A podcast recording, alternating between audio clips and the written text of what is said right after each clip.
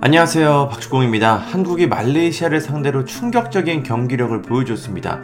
피파 랭킹 130위 최약체 말레이시아와 3대3 무승부를 거뒀습니다. 이런 경기력으로는 우승이 참 어려울 것 같은데요. 정우영 선수의 선제골로 앞서갔지만 후반에만 두 골을 허용하면서 역전을 내줬습니다. 이후에 한국은 다시 이강인, 손흥민 선수의 골이 나오면서 3대2로 재역전에 성공했습니다.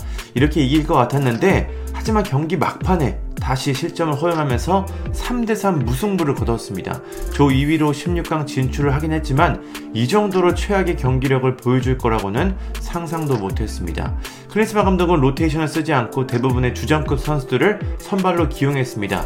7명의 선수가 카드가 있었는데 조규성, 손흥민을 최전방에 두고 미드필더의 정우영, 황인범, 이재성, 이강인, 포백의 서령우, 김영권, 김민재, 김태환, 골키퍼의 조현우 선수를 뒀습니다.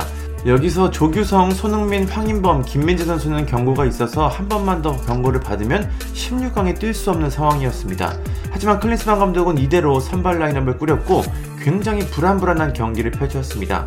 그런 상황에 간신히 무승부를 거두었습니다. 로테이션을 활용해 주전급 선수들의 체력을 비축했다면 그나마 얻는 것이라도 있었을 텐데 최정예로 경기를 운영했지만 말레이시아를 상대로 최악의 경기력을 보여주는 어처구니 없는 모습을 보여줬습니다. 조 2위로 조금은 수월한 대진표를 얻게는 됐지만 근데 이 정도의 경기력이라면 그게 무슨 의미가 있을까 싶습니다. 16강에 진출했지만 팬들의 반응이 최악일 수밖에 없는 이유입니다. 클린스만 감독은 도대체 무엇을 얻으려고 했던 걸까요? 사실상 이번 대회에서 로테이션을 쓸 수 있는 마지막 기회였는데 클린스만 감독은 주전급을 모두 투입했습니다.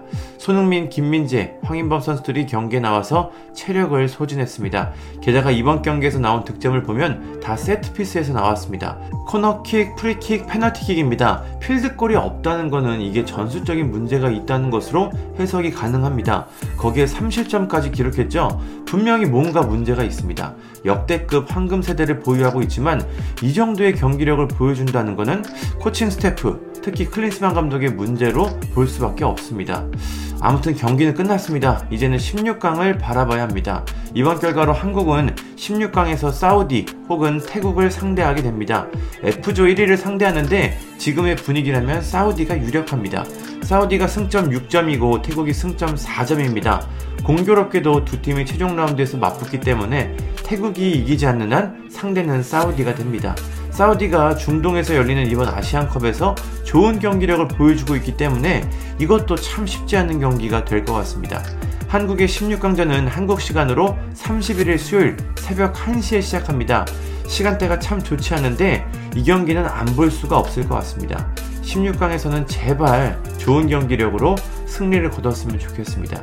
64년 만에 우승을 기대하고 있는데 오늘 경기력을 보니까 참 걱정이 많이 됩니다. 감사합니다.